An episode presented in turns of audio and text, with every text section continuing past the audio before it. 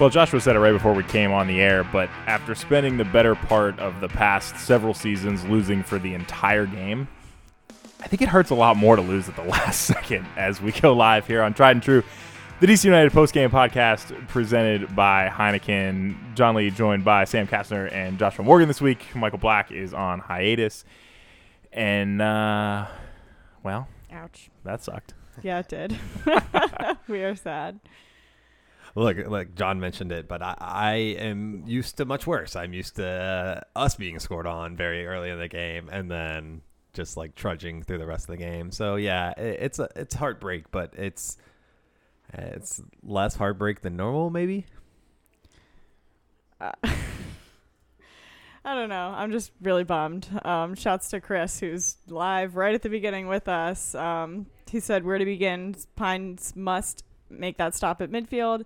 Um, took a poor angle, you know, take the card if necessary, even if it's a red. Like, Yeah. I think we all pretty much agreed. Um, he'd been having a, a decent game up until that point, but he just came at that at midfield. He came, he ran at that ball all wrong and just got Yeah. beat. Um, and at that point, yeah, you pull him down. You, it's probably not a red because there were kind of other defenders there. You could probably argue it wasn't I think he had two chances to do it, right? goal scoring opportunity. Yeah, but the second one was like in the box already. Um, Ooh, I, I think he could have got him just outside the box, which certainly would have been a yellow and would have set him up for a dangerous free kick. yeah. At the beginning, I think he just he overcommitted and then was like, "Oh, I'm not going to get there without taking him out," and thought he could get back, and he he just couldn't. Yeah. So it's it's a bummer. Um, I, I think we played a um, and this is I think the story of last week too. We we played a more decent first half. Um, and really had our chances and just didn't put them away. And we'll get into it. Um, but the second half, we were not as strong a team. Um, New York City maybe you know deserved the one equalizer, but it's such a bummer to be coming away with no points after that one. Yeah, and I mean w- the the first New York City goal was. It, I think I said it to you guys right as it happened, and they said it on the booth too. It looked like it was right off the practice field. It was a great, it was a great goal off a corner. I mean, Yeah. it- it's never fun to concede off a corner, but it, it wasn't shambles and somebody completely unmarked. It was, you know, Julian could have maybe been a little bit tighter on it, made it a little more difficult, and it hits the post and bounces in. I mean, it's inches on that one to me. I'm I'm okay giving up that goal. I don't know how you guys feel. Yeah, no, I I agree. It was a, it's a tough piece, and those are good players. Maxi Moralez and, and, and Keaton Parks uh, kind of runs a pick off uh, Donovan Pines, and, and Gressel had a pick between running into Pines and running around them, And in the time that it took him to run around Pines, that space is created, and, it, and it's in the far far corner. Yeah, and we saw on the broadcast Losada had been yelling Mark 55, right? That was before the goal had been scored, Yeah. so he knew. That is not what I thought he was yelling about 55, but it turns out that that was almost certainly what he was yelling about 55. Oh, it's tough. But I, look, we got to start with at the very beginning of the game. It was an absolute. It was a ball on a rope from Moses Nyeman to set up the opening goal. Early on, Nigel Robertha opens up his DC United account, and uh, and, and and we were flying high at the beginning of the game. It Yeah. was it was a finish that we hadn't seen in, in a while from this team. After a million shots, and none of them went in the back of the net to score in the first ten minutes set the tone pretty well, and and I think we were all feeling pretty optimistic for probably the first seventy minutes of that game. Yeah, and I'll be interested in, on why Moses came out. Because pretty Yeah. early, I was like, he's the man of the match. He he was playing really really well, um, and uh, he didn't come off limping. Right, there wasn't any kind of Well, visible. He sat down though, right? I, I think He think. he did sit down on the pitch, but it wasn't to me. It wasn't apparent what happened or Yeah. what was even hurting. yeah, he didn't really look to be in pain. I don't know. It was it was kind of weird. So I'll be interested to see if someone asks about it um, in the presser. And yeah, I mean, it, it was such a great ball. He was he was playing so well. Yeah, it was, and it's 11th start, and, and he's he's transfer value is going up, but I don't even want to talk about that. I'm just enjoying Moses Nyeman. How And then, about um, a Gold Cup roster prospects Right, are yeah, going yeah, up? yeah, Let's yeah. talk Yeah. about that. that's that's what I'd rather focus on. And then Yeah. yeah, Robertha does does well. I mean, he's like one on three or at least one on two there, and uh, on his left foot. I don't think the MLS the NYC defenders thought he had that in his bag. No one did because we haven't really seen too much of him. But it was an absolute rocket with his left foot. And, was hell of a finish. I, I loved it. yeah, yeah, it was really great, and I we had a ton of chances beyond that as well, right? We were buzzing in and around. Ton is a lot. I don't know. I think we had the run of play in the first half. um, especially in the beginning of the first half. We definitely had other chances that we should have put away. And I mean, straight up to right before New York City's second goal, right? We Oh, had man, chances. yeah. Um, I think Paul particularly had two or three that he really should have put in the back of the net, and it was disappointing to see that he didn't, and it ended up hurting us at the end. Yeah, I, I think there's a lot of things that you can take from this game that ended up hurting us. I, I mean, uh, someone in the Reddit uh, post game thread was talking about Hernan has has taught this team a style, and that style is verticality and pressing and attacking. But what happens when you go up early, one nothing on the road? Yeah. Like, do you do that? Do you press and attack? absolutely. For the third game in a week, uh, that's I don't think that's what happened. We were at 39 percent possession. Uh, at the end of the first half, and I'm sure it's even lower for the second half. Uh, Yeah, I, I- it's a good point, and I, I think I, I, I take your point too, Sam. Of you know, yes, that's what we should do. I don't think that's what we did though, No, and, and I wonder if that's is that Losada learning this team now and and seeing like third game in a week, not the top choice lineup to start the game. We scored early, like maybe we're comfortable, you know, pressing when we have a good opportunity to, and and not the whole game. Um, I, I don't know why that happened, but I, I think you're right in the sense that if in I in Losada's ideal system, that's certainly what we would be doing. Yeah. And uh, we heard him say that when he was first hired, right? I'd rather win a game 4-3 than 1 nothing. So uh, Yeah. he wants to be taking those chances and scoring more, knowing that that does leave you vulnerable in the back and sometimes you will be caught pu- pressing so high. Um, but ideally, you're finishing more often than you're being scored on. And we're not really seeing that at the beginning. Um, Yeah. So, again, it'll be really interesting in the presser because last week, I mean, Hernan, what are you going to do to help these guys finish? I can't do anything. yeah. Next question. I'll be interested right? to see if he livid, answers Stephen so- Goff's question, regardless of what he asks. But we'll see here in a few moments. I will be interested to see i- i- if if his approach is the same. That like, you're right, Sam. He he did say I'd rather win. I I don't want to win one nothing, basically ever. But that was before he took a, a midweek game in Miami and then a weekend game in, in New York. Uh, they were in DC. We went to the open practice and, and saw them. That's a lot of travel and a lot of lost time for recovery and and e- even like walking through what you're going to do against the next opponent. It'd be interesting to see if he changes and adapts. I, I think as much as Donovan Pines learned a lesson on that second goal, Losada has lessons to learn from this game too. Well, and you brought it up. I mean, five changes to the lineup uh, from midweek and last weekend, which those two those two 11s were the same, but two starters, or at least two starters tonight defending, went off injured, um, and third game in eight days. So holding on to that one 0 lead, I, yeah, I mean, it, I think.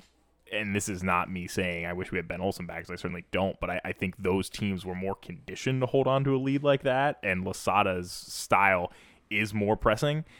I didn't see the press tonight, and, and in times it almost looked like okay, defensively they were they're pretty stout. I wasn't upset with the defensive effort, but then when they did take possession in the second half, it was like okay, what are we gonna do with the ball now? It, it, it felt like there wasn't a ton of, of things getting pieced together, at least in the second half. I think that is more so due to individual performances today, not necessarily being up to snuff, than a type of system that Losada was trying to put in. That's fair. Um, Were there specific players you thought were yeah, well off the pace tonight? Paul and Julian, and you mentioned during the game that you had a question about them. You wanted to I ask did. us on the pod. I we're like waiting for the presser though too. These We're- little beginning segments are always kind of awkward because We're treading water here. yeah, we know that we can be cut off at any moment. We don't want to get too into the nitty gritty detail. Yeah. Um, but th- those are two players. So we'll we'll save your question. Um, I don't know if I'm going to answer a little bit of it now, but those are two players I think for the past several games haven't really been playing at the caliber we expect them to.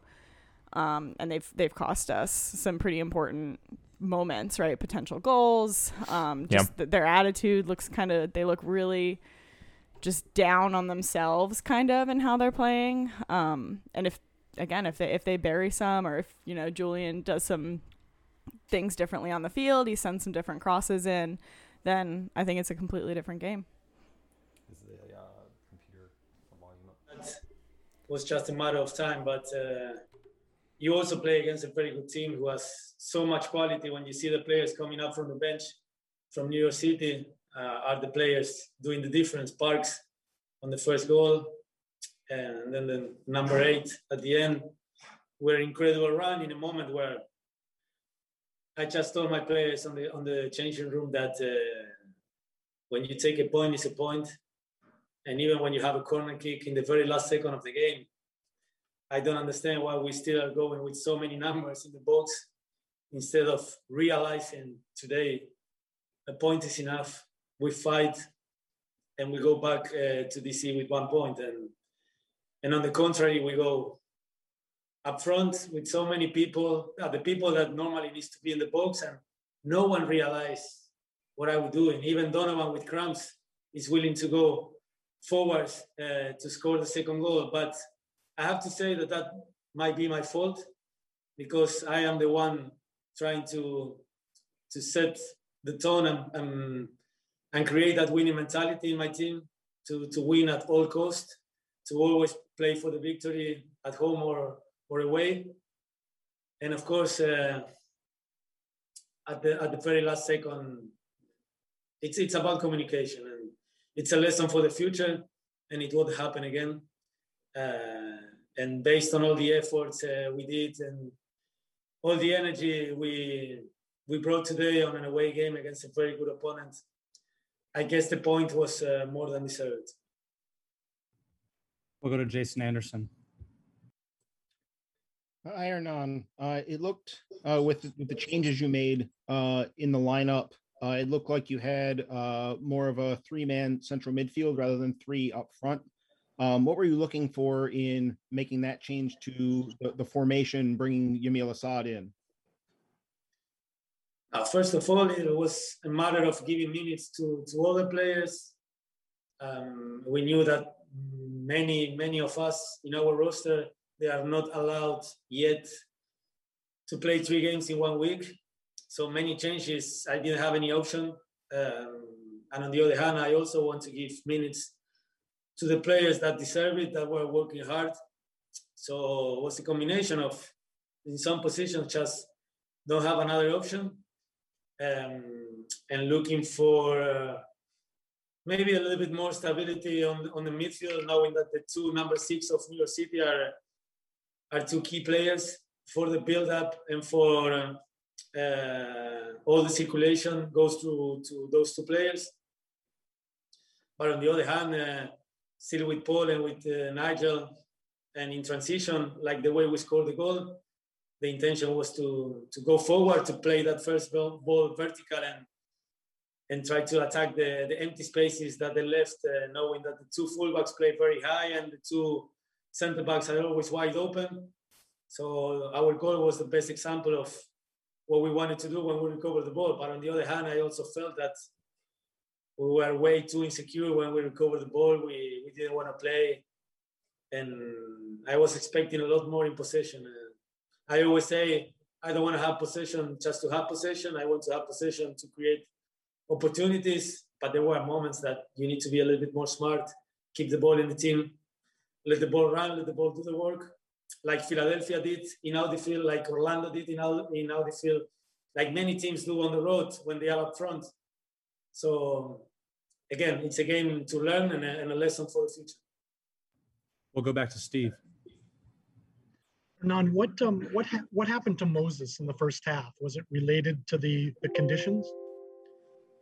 I really don't know. He was gassed. He was empty after 20 minutes. He was already asking for the change, and we couldn't hold it anymore. And that's a pity because he was a player that we were expecting to give him 90 minutes with fresh legs. He didn't play the last two games. And we were forced to, to do not only that change and that replacement. Almost every replacement was uh, for obligation. Uh, Brendan felt something. He stayed in the change room during the halftime. Frederick with uh, cramps. Um, uh, Joseph had a, a quick yellow card and that right side of New York City was the most dangerous. Um, so um, almost all the changes that we did were more, yeah, I, I, didn't have a choice.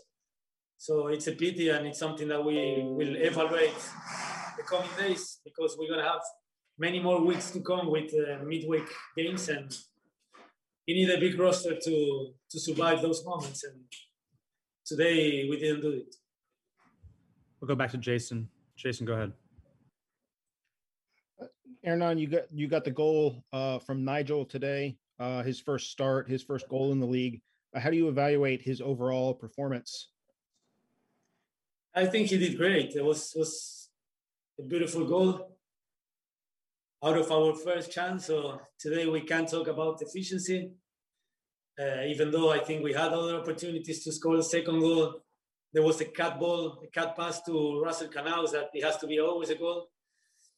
Uh, a chance with Paul with left uh, on set pieces we were dangerous. So, but efficiency was there, and I'm happy for Nigel for his first first goal in in MLS, and it, it's going to give us a lot of more competitivity up front. We'll do one more question. We'll go to Mario Amaya. Mario. Hola Hernán, uh, a pesar del resultado, ¿cómo crees que fue el desempeño del e-, tú crees que fue el, desempe el desempeño del equipo, especialmente de la defensa que pudieron neutralizar a dos jugadores importantes como Castellanos y Tajiri Shroudy? No lo sé, tengo que volver a verlo el partido. Tuve la sensación de que por momentos lo hicimos bien, por momentos estábamos muy metidos atrás, no había suficiente presión sobre el jugador en posesión. Es un partido para analizar tranquilo, tenemos ahora una semana larga y un partido en casa antes de un nuevo break, que para nosotros no será un break porque tenemos que jugar tres amistosos. Así que lo vamos a analizar tranquilo durante la semana y veremos los puntos positivos y los puntos a seguir trabajando. Coach, that's it. Thank you. Well, lots of ground to cover there with uh, Hernan Losada's post-game thoughts, but I, will tell you, the three of us were genuinely shocked to hear his initial question, which I apologize. We, we joined a split second late, but uh, in, in responding to Stephen Goff, talking a bit about how he was frustrated that we had so many men forward for that final corner kick, and and then to to give up – the goal at the end when you could have taken a point on the road is incredibly frustrating, and that is not the Hernan Losada we've heard since we hired him. Right. Well, then um, he, he then addressed it. He then said, that's possibly my fault because this is what I've been. I would say know, so. Training those guys to do. but I mean, he he said it. It makes sense that he is going so he's swinging so hard into what he wants to teach these guys that they haven't gotten into the finer points of when it is okay and you have put in all the work yeah. and it's okay to take the point, like your third game in a week away against a very good New York City team, right? So this to me, and he said it too. It's a learning experience. Yeah. there is a lot to take away from. I think game. he's learning as, as much as exactly, the players too. Exactly. Yes, he's learning about the league. The players are learning more about his system. Again, he's been with this team for 11 games now, yeah. right? So we're still learning the Losada system, and we saw the cracks in that today. And that's what everyone's kind of been saying is, yeah, these teams that we've been playing aren't really great, New York City is going to be a really great example of playing against a good team, and we saw what that meant for the team today. Yeah, I, I think it's uh, it's a lot to do with the rotation of the squad because of the fixture congestion. These players probably haven't been in this situation together yet, right? Uh, why is Donovan Pines the last one back and, instead of being in the box for a corner? Why is Kevin Paredes in the box and not back when he's on fresh legs? There's, there's probably uh, the lack of leadership because Brillant leaves, and, and now we have three brand new center backs basically in our back line. Uh, and so these are growing pains, and and that's that's unfortunate for us tonight. But I can see how it can easily happen. Yeah, and it is important to remember. I mean, we're having growing pains while we're right around the playoff line in June. You know, that's okay, right? Yeah, and we talked exactly. a lot about how y- this part of the season, I mean, hell, we haven't we haven't been this close to the playoff line this part of the season in a while. So this is good, and you know, if if this is how you got to learn, fine, do it now and not in September or October, right? Um, Yeah. I- a couple other things that he mentioned there, lineup changes were you know influenced by giving minutes to players who've been working hard in training, but also uh, another nod to you know the three games in a week, um, which again I I wonder how much of you know the schedule craziness Losada knew at the beginning of the season when you know he was like, "This is the vision," and I think the vision works great in a you know we play once a week vacuum. But yeah, I, I I'm with you, Sam. I think I think he's learning too. Well, it's interesting too because he's been caught off guard that not every team plays midweek when DC United plays midweek, right? That's something we all know as MLS fans is that some teams play Yes. midweek some games and you get the longer rest. And he's been publicly caught off guard twice with that now. So to me, it's less Welcome to the nonsense. so to me, it's less that he doesn't really know how to structure the fitness for this team because structuring the fitness for someone who hasn't played three times in a week versus someone who has, right? You can argue that the press and the system, even if your guys are tired, the other guys are just as tired. So if your fitness level is already a notch above theirs, the system still works. But the fact that he's kind of realizing that MLS does not function that way, Yeah. it'll be interesting to see moving forward how he does adjust to that. Yeah, and, and I think just like beyond fitness, there, there's a, a a depth issue on DC United. We don't have the deepest roster. and When we start subbing on our fifth string center back, that guy's probably not going to be the fastest player in MLS, right? And Yeah. I think that's what caught us out in here. And Donovan Pines is a starter, but th- there could have been someone else. And, and I think that's going to take time. Let let Lucy and let Losada find the players that they want to fill out not just the starting eleven, but also that bench, so that we have players that can execute the system, uh, even from the first string all the way down. Yeah. We talked a little bit about that too. I mean, players were gassed. Um, that's why Nyeman came out, and and that's it. It sounds like every single sub we made for the most part was because someone was either just dead or they had- they picked up a knock somewhere. Um, I mean, I we commented during the game. It was before the 70th minute. We'd used five subs, Crazy. um, which is you know certainly not something we're used to seeing in DC United airs in the past, even hitting the three threshold in a game. but I mean that's early and, and also a little scary. You got to go the final 20 minutes without an available sub. You know, we saw what that did to Montreal midweek. Um, yeah, I think the depth is huge, and not just at the striker position. Yeah, yeah, yeah. I think center back is where it hurt us today, and you know, we'll, we'll grow, and it's a, that's a process, and, and it'll take time. But I, I think the people in charge, and, and even the people that are in the depth right now, are good players. They're decent, uh, but we don't have all the players that this system needs yet.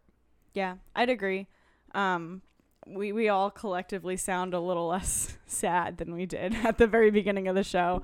Um, and, and it's still disappointing, right? You always when you go up that early, you want to be able to come away with something, especially on the road against a very good New York team. Um, but J Rag uh, mentioned it in the comments. You know, it's it's disappointing, but it's really not the end of the world. As we we've all said, there are many factors going into this one. The team didn't play horrifically, right? Um, so there are things to take and learn from and grow. And like John said, you know, in June when you're right at the playoff line, this is the time to learn these lessons and to make these mistakes. So that way, going into August, September, October playoffs, you already have these lessons in the back of your mind and you're not making those same mistakes. Yeah, and I, I mentioned in my pregame prediction that we, we've never taken, we've only taken four points off of NYCFC in, in a season once, and and you know I would really doubt it that this happen. We'll have a chance in October, so so maybe you know there's some growth between now and then. It looks like we're ready to go to the press conference. We'll go back. Steve, go ahead, man. Hi, Nigel. Thanks for your time. Um, what was what was your reaction um, to the way the game unfolded, and particularly the the way the game ended after Uh, your your team led most of the day?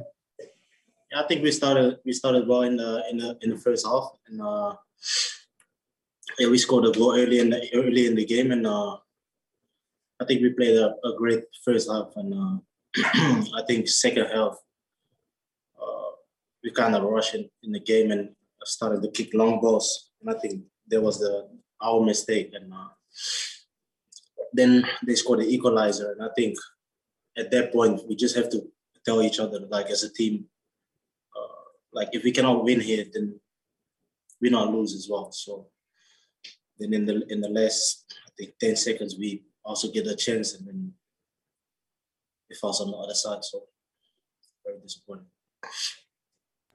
We'll go to Jason Anderson.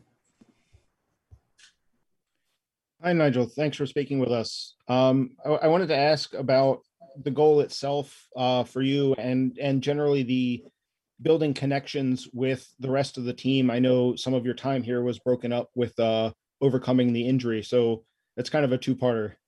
Yeah, I think uh, yeah since I came here, uh, yeah I didn't start that well. Like the first game uh, against them at home, I was a little bit sick as well. So and after that I had an in- injury, so I wasn't I didn't start that well. I didn't start great. So I'm happy to have my first goal, but I think uh, in the end, it's a, it's about the the result. And uh, like I said, I'm very disappointed that we uh, that we lost it. Go to Jose Umania. Jose. Hey, Nigel, thank you for speaking with us. Um, my question is, you know, you played today. Where do you see yourself right now in the pecking order with the rest of the strikers on the team, and uh, where do you what do you think you add uh, with the rest of the season going forward? Uh, yeah, that's a difficult difficult question. I think this this more a question for Hernan, the, the the head coach, and uh, I just try to give my my uh, my all for the team and uh, my max for the team, and uh, then in the end, it's, it's it's up to the coach who is gonna put on uh, on the first eleven. So uh, whenever I play, I just try to give my give hundred percent for the team, and uh, I think with my with my speed with my speed and uh, the runs in behind, I can be uh, very dangerous and uh, help the team as well. So. We'll do one more question. We'll go to Mauricio.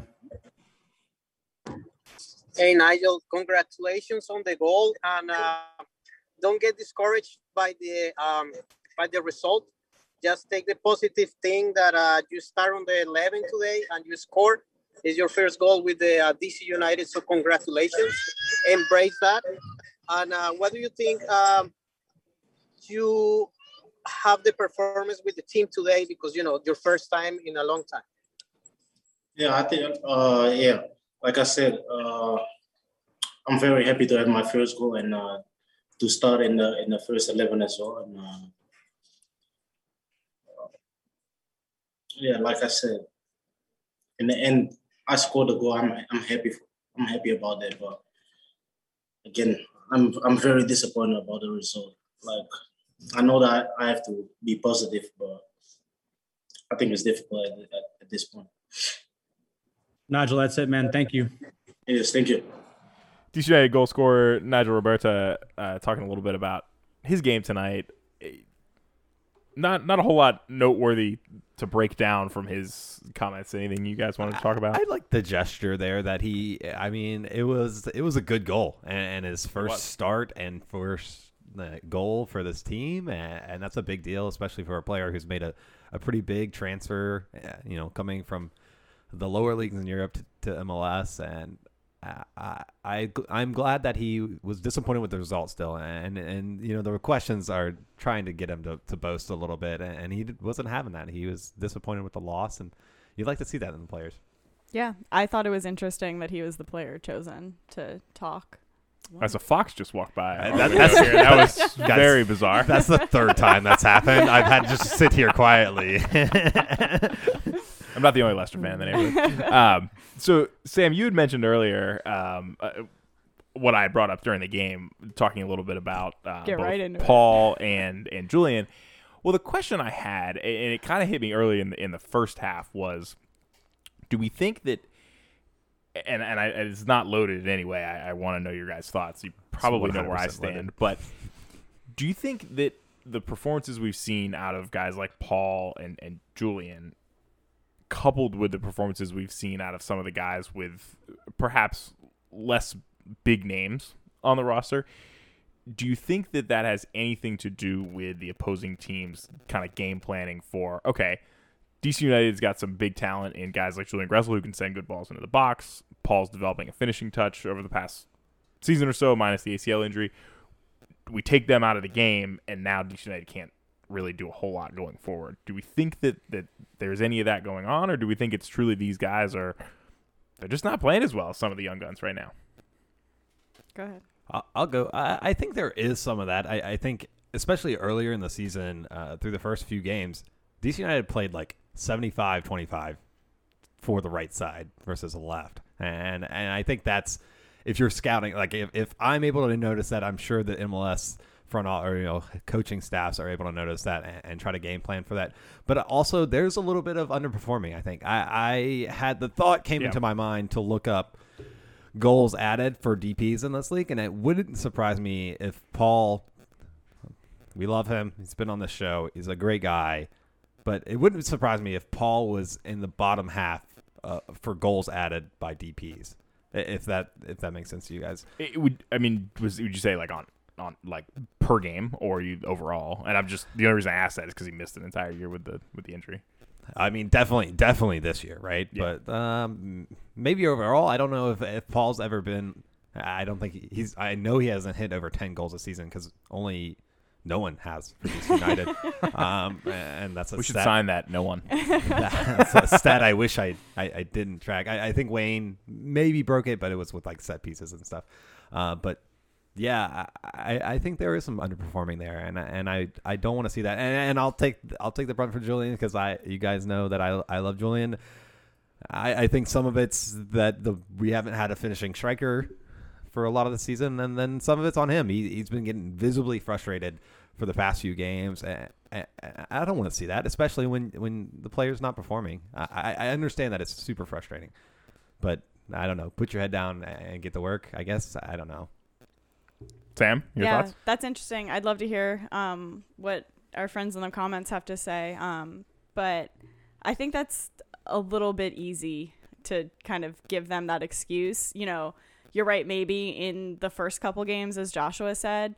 Um, but A, I would argue, I mean, Kevin Paredes, Moses Nyeman are two people that I first thought when you said perhaps not as big names, but they kind of are now, right? When you have two very young players being named to the Gold Cup provisional roster, other teams are going to start looking at them and going to start looking at how to specifically mark those players, and they're both still performing, right? This, this the second part of that is that good players need they know how to work around knowing that they're going to be targeted right? Sometimes it's taking a couple fouls early so that way the ref looks at it and knows to kind of call for you if they're going to go on you. Sometimes it's you know just adjusting the way you run or the way you touch the ball right? It, you you have to know if you're a bigger player in soccer and this is throughout the whole world if you're a bigger player in soccer you're going to get marked but the good players are able to still get their job done and they are not That's a really good point because I, I, I think you're right. I- Paredes was fouled so much last game, and, and that's that's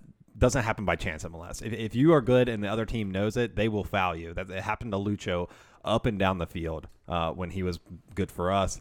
Uh, less so for Wayne because you can't foul the star DPS like that in this league. Eh, That's a whole nother thing. But yeah, Paredes was fouled and still was contributing, maybe not in goals and assists, but he was moving the ball up from his left back position. And, then uh, Moses today with the assist, and it maybe wasn't as far up the pitch as you would like to see. Uh, you know, the tr- traditional goal, he feeds the pass in directly, but it, it was he found a way around, like you were it saying. Was great though and He found a way around and was able to deliver with his talent to the ball into the net. yeah um rose room collective had a really great comparison of his pass um to Robertha and then Andi Sullivan's pass to i think trinity rodman um Oh, yeah. and it it lines up like the timeline is perfect you literally just change gender basically and it's Yeah. the same play um it was really great we have um a really interesting follow-up question in the comments but john first i want to hear your answer to your own question Yeah, no, I I- I mean I I think that's kind of where I came up with the question is I don't know. I mean, I think I definitely think teams can and do game plan to take individual players out of the game. Um, I, I don't necessarily think that every team we've faced since Julian Gressel signed with DC United has done that. So I think there's definitely some some on the players. I, I think, you know, Gressel's played a pretty similar role in most of his time with United. Even, uh, I mean, the system was different under Olsen, but positionally he's been mostly in the same, you know, right midfield, Yeah. right forward part of the field. What's happening with Paul Arriola right now is interesting, and you know, we, we talked a little bit about this during the game too. Of like, sometimes it, it's almost like he's in a second striker role, which by the way he is not a second striker. um, and other times it feels like he's more in that you know traditional midfield kind of role. So I I don't know. I mean, I, I think the answer is it's both. I think teams are, are definitely looking to to make it difficult on these guys, and some of that could be because of their names. Some of it could be because they're visibly getting frustrated, like like you said, Joshua, right? And it's like, hey, you know, it's it's easier to take a guy like that out of the game. You knock him a couple times early, shut him down, and then all of a sudden it's like, all right, they're already in their own head. Now we'll focus on other things. So I don't know. Um, I. I don't love the idea of Paul being deployed as a second striker. I'll Yeah. tell you that. And I, I would like to see Ola and Nigel out there at the same time if we're gonna if we're gonna do two strikers. Um, not Paul advance forward. I, I'd almost bet that that second striker role was designed, or at least uh, I think it's originated from Flores. Flores is a second Yeah, striker. right. Yeah. Uh, and, and I think his injury plays into both sides of what we're talking about. right now. Mhm. Uh, Paul should not be forced to play second striker because that's not his position. He, he's a, he was a right wing back for Xolos, and now he's a right winger in MLS, and, and he's a pretty good one. But we're asking him to do something else. And not, and and another part of that is we're asking all these players to do something else, right? When your big money DP goes out injured or hasn't been effective, like Flores has been for the majority of the time he's been with DC United, almost I, I would say almost. I, I haven't seen a game where he's dominated. No, So- yeah. No, so, I haven't. So so he comes off the pecking list, and everyone else is expected to carry a higher level of burden. And so now we're looking at Paul Arriola and Julian Gressel, who are you know maybe a, a low end DP for Paul, and then like a, a I don't even think Gressel is a TAM player, but he came with a lot of GAM on his transfer. Uh, he's around. Well, Is he really not a TAM player? uh, he might. I, I really think think, he a TAM. I think he's around five hundred thousand, which would I, I know he costs a good amount in the he transfer, costs a little but bit, and that's why we put maybe, expectations yeah. on him. okay. But but yeah, we're asking so much more of these other players, and, and we don't have Flores to blame because he hasn't been playing. So his second or third season with DC United Flores. Second. Second. Second, Yeah. yeah. So to me, I'd love to see what he can do coming back from injury. It, it almost still feels like his first because he missed so many games last year. He did miss too. a bunch of games. It was a rough transition, Yeah. but that's something we see a lot in MLS, right? Is For sure. the first year being really rough. And I saw some sparks from him this season, him really kind of adjusting and this style probably fitting a lot better, right? Yeah. So, um, Joshua mentioned we were at the the open practice. Um, he was, you know, warming up. He did a little jog by, and everyone clapped for him. Um, so you know, it was good to just kind of see him doing some soccer related things. out there, Hopefully, guys. he'll be back He's soon. Yeah, yeah. He shouldn't be far away, and neither should Steven Birnbaum, as we've said for a month now. yeah. Steve was Um, in the practice. So the He was or was not? He was. He was. All yeah. Um, so the question, um, Might need him. again from J Rag. Um, thanks for posing it. And we've talked about this on the pod before. Um, I think if we had a clinical striker, Gressel would have five plus assists, and we'd be having a different conversation about him. My man, let's So- go. Is that five plus assists like already this season, or is that on the he year? would have five plus assists. Oh, Ola And we has would be missed five plus goals, right? That's for sure. a different conversation. Um, so do you all think that's accurate? No, I, I absolutely do. What, Yeah, I'm I- I do- I do as well. Ola has missed five plus goals Yeah. from Gressel's foot. so like, yeah. and and I still think Ola should start for this team. By the way, Oh. I just I, I think. did you see that screamer though, Robertha? Uh, no, I, but I, but again, I, I think you you could sell me on a two striker package here. I mean, I think Ola has a lot to offer. I don't think he's been nearly as bad this year as he has been in previous years. I'm not saying he's out here setting the world on fire because, folks, he's not. We've all watched it, but yeah, I think if you had a world class finishing striker out there, a la Josef Martinez, yeah, Gressel's got more assists. DC United have more goals. Um, I, I just I don't know where that's going to come from. I I guess my I have a follow on question, but I don't want to eat up this question. What do what do you guys think? I think that's a little bit easy because you kind of get into the question of does that say more about Gressel's assisting talent or someone like Josef Martinez's finishing talent, right? Can Josef Martinez finish like that if anyone's just sending balls in the box? Well, uh, that's like It's probably a little bit of both, right? I mean, so so I, I just think it's it's too easy to say we don't have a good enough striker because if you watch some of the balls he puts in, some of them don't make it past the first defender, some of them uh, go straight into the he had, a, keeper's it- he hands. in this game. He had a few. no, in all the games. I was gonna say I- it feels look, like more often than all the not they don't make yeah, it past I- the first defender. because I know we're super hard on him, and a little bit it was just to mess with Joshua, and then I felt bad, so I really started watching his game and trying to not make it that reason. I don't have that problem. But real, but realistically, not all of his crosses are phenomenal, right? They're not necessarily finding our guys in the box, and Well, I think sometimes he doesn't create enough space to send the cross in either. Exactly. Yeah. So a little bit to me, it's more on Gressel. It's not like he's, you know, I mean, today we saw sometimes he found Paul's foot and then Paul just couldn't put it on frame. That's super That's right. frustrating, and that's not on Julian Gressel. But I think more often than not, he's not finding the player. I he's mean, more often into. than not in soccer, you don't score versus scoring. You're right, eh, right? but- I, I So, so do you think we're like you know, one lights out striker away from like Gressel's unlocked like he was in Atlanta? I think we're. I, I think it goes back. I think we're one very five million ish dollar DP away from being a very good team, and, and we don't have that right now, right? Because he's been injured or hurt. I, I think that's that's the reason the team went out and spent that money is because we needed that. Uh, you need that to compete in this league because all the other teams have them. Uh, Thiago came from for to NYCFC for a little over a million dollars or so. He, he's big money signings make it happen, and you can't do anything without I will that. say big money signings or a really strong academy. And we're Well, I think we're there possibly starting to see the academy side of it. I haven't seen any strikers in the pipelines yet, but let's You're right, let's you're hope. But Hey, I'm, we'll take I'm- anything we can get. I'm thinking of teams like Philly, right? Like they don't necessarily. But yeah, but even Philly DP is like a good point. So I, I, I watched this and I almost tweeted out today, like starting to feel really good about our, our academy products. They're like getting into the team and playing really well. And then and then Philly just throw out a 17 year old in his first start.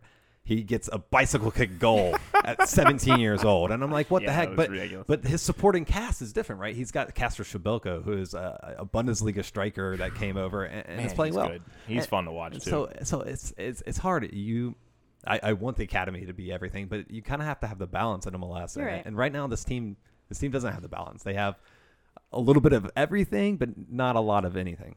As always, the text and call line is open at 540-986-4833. That's 540-9-UNITED as we're live here on Tried and True, the DC United postgame podcast presented by Heineken. And before you say whatever else you were going to say, I just wanted to give a shout to Samuel22, our Montreal fan from last week. He's back? Who's in our comments. All right. Yeah. Go. He We'll said, to- "Hey, I feel your pain." Um, so I wish we could maybe not be like commiserating right now, but celebrating Oh, right now. But love having you back. We'll Uh, take any new so listeners we get. Tell a friend or five. um, so my question I was going to ask you guys though, and it's related to the question from the chat: Did Robertha make enough of a statement tonight to say, eh, maybe we don't need to splash a ton of cash this summer on a new striker? Like maybe we've got something in the tank on on the team.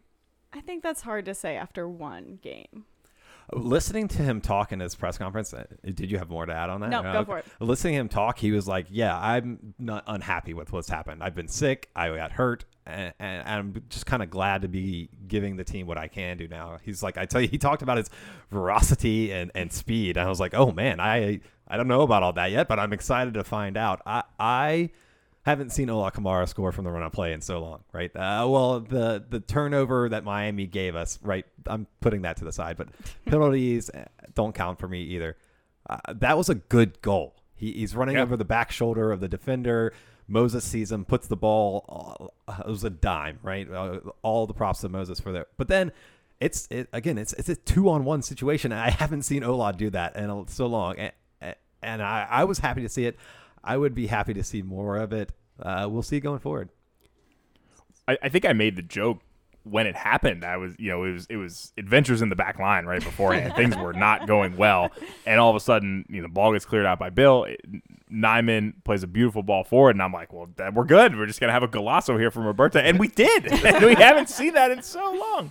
So look, yeah, I, I, to answer my own question, I don't know if Robertha's the long term answer at DC United, but like any position in this game, if you have people fighting for the starting spot, they're going to get better. And Yeah. if Ola's name is in pen, if if he's you know 100% fit, and Roberto's right there pushing him, that's a good thing, you know, because one day it's not going to be we played two games in a week and Ola started them both, so Roberto's starting tonight. It's going to be Roberto's just better, and then Ola's going to be pushing to get back in there, and that's good for everybody. Yeah, that's the conclusion I was basically coming at, but perhaps that we do need another person in there, right? Maybe of Not Sorga. okay. Um, so so no is what Sam said. so no. Um, I I wouldn't be mad, and I don't think most of the fan base would be mad if we did go out and sign a pretty hefty striker. If anything, just to have that competition. Price tag, not weight, right? Just to clarify. All right, ignoring that. Um, because you're right. There's nothing wrong with having that competition. It pushes everyone to be better, and that's kind of the the formula formula in MLS of how you do really well is that you spend all your money on the striker and you have some academy slash just MLS veteran defenders, and that's how you win, right? Um, and then you sprinkle in your kids, um, and you sell them on to be able to afford the bigger name players. So we're we're Yeah. getting there. I, I think we figured out Kasper's plan, guys. We we're there. we we do also have a text here from longtime listener James. Uh, we, we appreciate you interacting with us. He said one non doom and gloom thing to note tonight, which I don't know that we've been terribly doom and gloom so far, but uh, this is the second time Losada's coached against the same club uh, with Miami, and then also tonight against New York City. We've seen both those teams twice. Um, he said he shifted significantly from the tactics in the first match. We sat in a mid block for most of tonight's match, and and clearly that shows that Lasada is willing to adjust.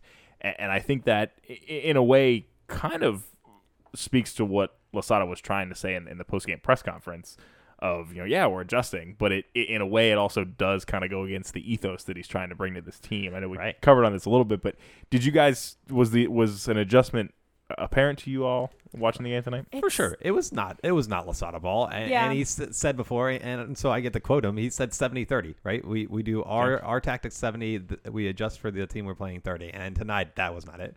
I would say it, it was at least 50-50. Uh, I I didn't see the teams, a- and look, that's not a bad thing. Like adjust, do whatever it takes to win. A- And honestly, we should have done a little bit more and adjusted that last corner to get a point. But you know, it, it is fun to see some. Maybe this is an evolution, or maybe he says some things and then does. I don't know. Well, I'm that- not mad. That's such an interesting take from James. I really appreciate him texting that into us because we just chalked it up to the fitness level, not the fitness level, but the three games that we've played, right? And Fitness plus players- fixtures, Yeah, Um, not fitness in the way that Losada was maybe talking about Very fitness true. at the beginning of the Very season. true. Now, um, we just chalked it up to having to change the men on the field, and that inherently meaning that you have different talents and the system needs to change a little bit because he hasn't really been here long enough to be able to build like for like subs like that.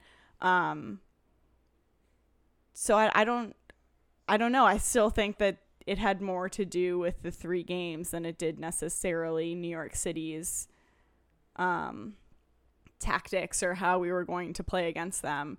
But perhaps I'm wrong because Losada did say in the presser that he didn't want us going for that second goal at the very end. So maybe he did kind of adjust. I don't know. That's really interesting. Do you all have any more thoughts or I don't think I have an answer really. Guys, by the end of the year, it's going to be 4 4 2 and a low block. I'm telling you. Oh my God. It's ingrained in this team. no, it'll be either be a three or a five in the back. Okay, But he did noticeably change. Like, we played three midfielders instead of the two. He said though that was because of the numbers and who he had available to him. I- I- Jason Anderson asked it, and also but, but, just shouts but to everything Jason. he said in the press has been, "I'll do what I'm going to do, no matter what." Right, and, and that shows at least some adaptability, and and I think we've seen some uh, that has not been forced by anything else. I think there has been some choice in some of the changes that we've seen. Yeah, I mean, but before we we move on, I think the last question I want to tee up is at, at what point should we start to be concerned? Because I don't think any of us are there yet. I mean, I, I see social media is a little bit on fire, and there's some some rational Really? takes in there, which is interesting. But I, I am certainly not concerned about this team. I mean, we've these have been two brutal games to watch this week, but in a very different way than how I would have described a brutal DC United game for most of the time that I've been a DC United fan, right? I mean, these were games we were in the whole time. We were attacking. We had chances. We only got one point where we we probably should have at least had four out of the two, out of the two games. So I'm not concerned. I think we've talked about some challenges with the roster, but other than that, I, I'm not terribly concerned. How do you guys feel? And at, and at what point do we maybe get a little concerned? I'm not concerned. Um, and I don't know if we get concerned this season. And this goes back, we've talked about this a lot. It just goes back to what our expectations are for this season. Um, Losada painted out at the very beginning that his expectations this season were to specifically learn the system, and you can expect us to be challenging for the league next season. Um, I don't know if that's still what he thinks because to me, this team has learned it a lot faster than I anticipated. We are Yeah. looking a lot better than I thought we would at this point of the season. You can see that they understand the runs that they're supposed to be making and the passes and um, even passing off marks and things like that. You know, they're, they're really getting it. Um, yeah, and to me, the third game, unfortunately losing at the last moment on the road is not a reason to panic.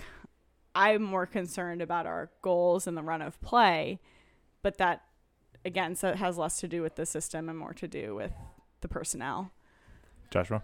I I think look we, at, at one point if the result had stood we would have been 500 on the season five wins five losses one draw I that's pretty good for a team that has gone massive changes you know changed their coach for the first time in 10 years and doesn't have a Wayne Rooney on the team uh, and I I don't know what we can change right like we people in the chat are talking about uh, maybe a little bit you know cynically but like we we don't have money uh, we're not a big spending team what do you guys want to do? Blow up the whole We can't just sell all our players, just sink that cost and, and then buy a whole new team.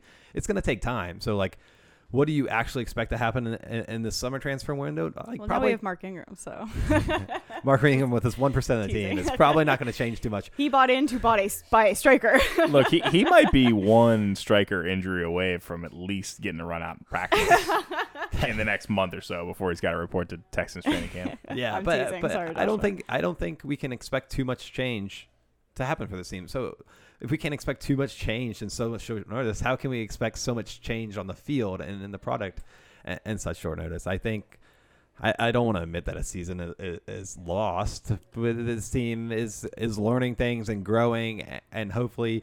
As we move through time, like we'll have more opportunities to maybe trade players, or you know their contract runs up, or we can, you know, free up a little bit of money to, to bring someone else in. I think yeah, I, I, I don't think we need to panic. Uh, Losada is the way. He's he's clearly got ideas. He knows how to win soccer games. So let let's stay behind him.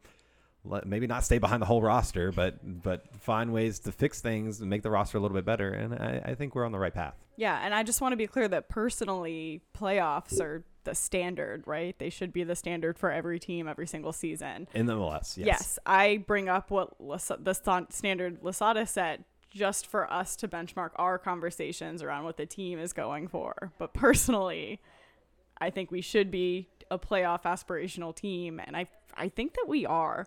Right, we're probably not winning the Shield this season, but I think that we really do have a shot in at the playoffs, and then more importantly, possibly making it past that first game hurdle in the playoffs. I think that's optimistic. I I, I think we're we're hovering around the line right now, and we got to figure some things out. I, I think the other teams will get better. Other teams don't have completely full rosters and will, you know, bring a third DPN or, or you know, they're, they're going to spend money. And I, I think DC United needs to, I, I don't expect DC United to match that, but I expect DC United to get better at what they've been doing and, and grow as a team. And uh, I, I'm confident that Losada will, will, will make that happen. and we will be better. And frankly, not bringing in wholesale. Yeah, eh, I really do think uh, we've gotten better Okay. progressively throughout the season. So I see that continuing because we talked about today where lear- the team is learning, right? And I don't think that they're going to take these lessons from today and toss them. I Yeah. it's also possibly a good thing that we're not going to bring in very key people in this summer signing because as we just said, it takes time to adjust, right? Unless you're bringing them in from another team in MLS, which isn't standard. It takes them some games and some months and some time to really adjust, and that can also kind of throw a team's balance off. So if we know that this is it until the end of the season, it's almost an advantage because there are no other variables. This is just it, and we have to, as a collective, figure it out. It's a very optimistic take that Well, we've come to expect from, from Sam Kastner. I think they got to stay the course. I mean, keep doing what they're doing. Look, even if they come up short of the playoffs this year, it's not like we're gonna fire Losada, right? I mean, if this is the way, this is the system we're gonna play. Keep playing it. You're not gonna win every week. They're gonna keep getting better. I agree with you, Sam. I think they are getting better. Um, I think a little more health midweek game that's out of the way you know, and, and, and not in the in the schedule. I, I think they could they should come back and they should play very well against the bad Toronto FC team at the weekend. If they don't do that, maybe I'll be start to get a little bit concerned. And and that's not long term concerns. That's 2021 season concerns of like, oh man, are we we gonna be able to pull out of this nosedive this year? I still think, you know, the vision and everything's pretty sound, but yeah, that's where my head's at. Yeah. Um, you know, some of the comments too, um, from Eric and Brian. Um, thanks so much for commenting, or just that it's fun to watch this team again, regardless. um, and that um, Eric specifically said, I feel um, proud as a fan more than I have in a while. So that's great. um, and I think we That agree. yeah, I think we agree. We said it last last show too. Um, it's it's a different kind of frustration we're feeling this season, and but it's a more fun type of frustration. Um, and and it's just improving, right? Last last game we were mad we didn't score. This game we did, so we're just moving up. Oh man, my, my optimistic take is that at least we didn't hire Chris Armas because Toronto is a little garbage fire right now. A little. They're bad. We got a word of man of the match tonight. Um, I don't know whose turn is it to go first. Yours. I'm ready. I've got mine. Go for it. Locked and loaded. Moses not a man of the match. Um, I thought. It, look, the the ball he delivered was probably enough to do it, regardless of how the rest of the game played. But he had more than one good ball. He was in the right position more often than not tonight. I thought he played great. Fortunate that he went off very, very early, and the fact that I'm I'm giving my man of the match to somebody who only put in about 25 minutes is 30, 30, 30 something. Yeah. But, 30 yeah. A little bit of an indictment on the rest of the roster, but but that's that's where my head's at. Go ahead.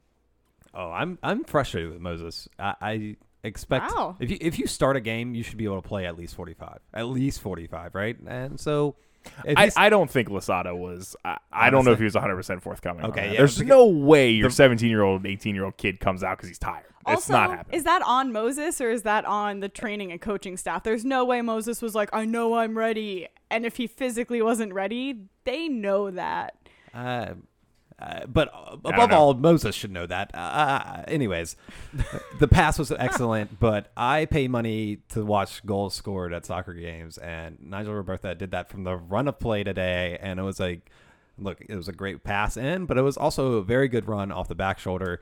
Uh, and then he absolutely smashes it past Sean Johnson. I love seeing Sean Johnson sad. Uh, so I'm giving my man of the match to Nigel Robertha. And I don't think there's any honorable mentions this week, which is sad and indicative of what happened on the field.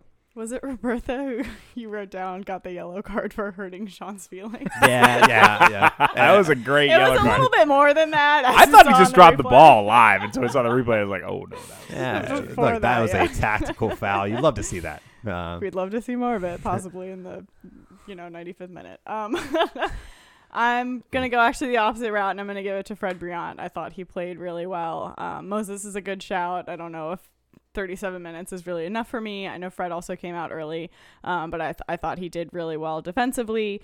Um, he saved us from a couple tight tight situations. So, shouts to Fred. I hope he's not too injured um, because until Steven comes back, we do really need a veteran back there. Yeah, and I think this is the appropriate segment of the show to give a shout out um, to longtime DC United friend um, Big Rob, who has been battling uh, cancer for quite some time now, and we unfortunately just received word via Twitter that he did pass away peacefully in his sleep tonight. Uh, so our thoughts here on the show are, of course, with uh, Big Rob, his son Marco, his whole family, his whole DC United family. Um, I I personally never had the chance to meet him, but I've I've talked to enough uh, people who have and, and spoke so highly of everything that he brought to the Black and Red family, and um, you know, hearing Dave and and Devin and the team talk about it on the broadcast, you know, this really is a family. Um, it, it's been a family to me. It's how I've met you know some of my closest friends in the area, and of course you guys are, are among that. Um, and it means a lot. And and I know that you know we're not the only people that feel that way. And so this is definitely a loss. And um, our, our thoughts are with Big Rob and his family tonight. Yeah, I mean, nothing to add. That's tough, but um, you're right. He brought so much to the team, and you know, it really does show that at the end of the day, it's about kind of the people who support. yeah. And and as we look ahead um, you know Loudoun play uh, they played Charleston yesterday. It was a tough tough loss for them. Smashed. Shut up. they were. Uh, it, it was oh man. Loudoun are are are a, are a tough team because they're so fun to watch yet they're they're not very good. And I don't know. I don't know how that works. Like uh, they're they're they're bad at winning games, but they're not bad at soccer, which is is perplexing. like, I, I I don't know what to make of them, but hopefully all those guys are getting good minutes and getting ready to step into DC United's lineup, and, and we have someone to fill Nyeman's shoes when he gets sold to Europe very very soon. Ouch. Man, I hope it's not that soon. Yeah, for real. It's coming. Anyways, next weekend the Black and Red take on Toronto FC uh, at home for the first time this year. Uh, Toronto, as we mentioned a couple times this show, are not a very good MLS team. Uh, so hopefully DC United can find three points pretty easily. Um, I know you guys won't be on the show next weekend. Uh, Michael Black will be back. We will keep you all updated in terms of whether we're going to be back on site just yet or if we'll be doing the uh, the morning after show on on your Sunday morning. But just stay tuned to all the social channels. We'll we'll keep you in the loop, guys. What do we miss? Uh, Spirit win, right? Uh, two, Yeah. two one away. Uh, Trinity Rodman, all of them went up there Golazo. and, and showed them what, what was up. It was awesome. Yeah, you love to see it. Um, yeah, that that's that's about it for me. I'm I'm excited for uh th- that you know Toronto on July 3rd should be a super fun game. I'm super sad that I'm gonna not be there for it. Uh, was at the team store when I went to the practice and saw the Americana training tops. They're a little too revs logo-ish. The inverted revolution flag. yeah, yeah, yeah. But they, Why is that not their permanent uh, it, it's it would be pretty will sharp be as next that. season. Right, Um, be. but yeah, check those out if you are a, a big fan of the training tops. I know Sam is. I Uh, thought you were gonna say a big fan of America, which would have opened up a whole different segment. the training stops have been largely better than the away jerseys for a while. Sam, are you gonna buy the Americana training top? We'll see. Sam Still is team- a big fan of America, so okay. this is weird. Let's not have this conversation. On that note, thanks for joining us tonight. Uh, let us know your thoughts midweek. We'll hopefully have a press conference. We oddly did not have pre-game availability this week. I noticed that yesterday when was we were talking fast, about though. going to the. Yeah, that's It true. was such a turnaround. Um, but anyways, well, I would expect uh, Thursday to be press conference day as usual. We'll probably set uh, set Michael Black up to cover that as usual, uh, especially because he's not here to defend himself. and uh, with that, we'll talk with you guys really, really soon right here on Tried and True, the DC United post game podcast presented by Heineken.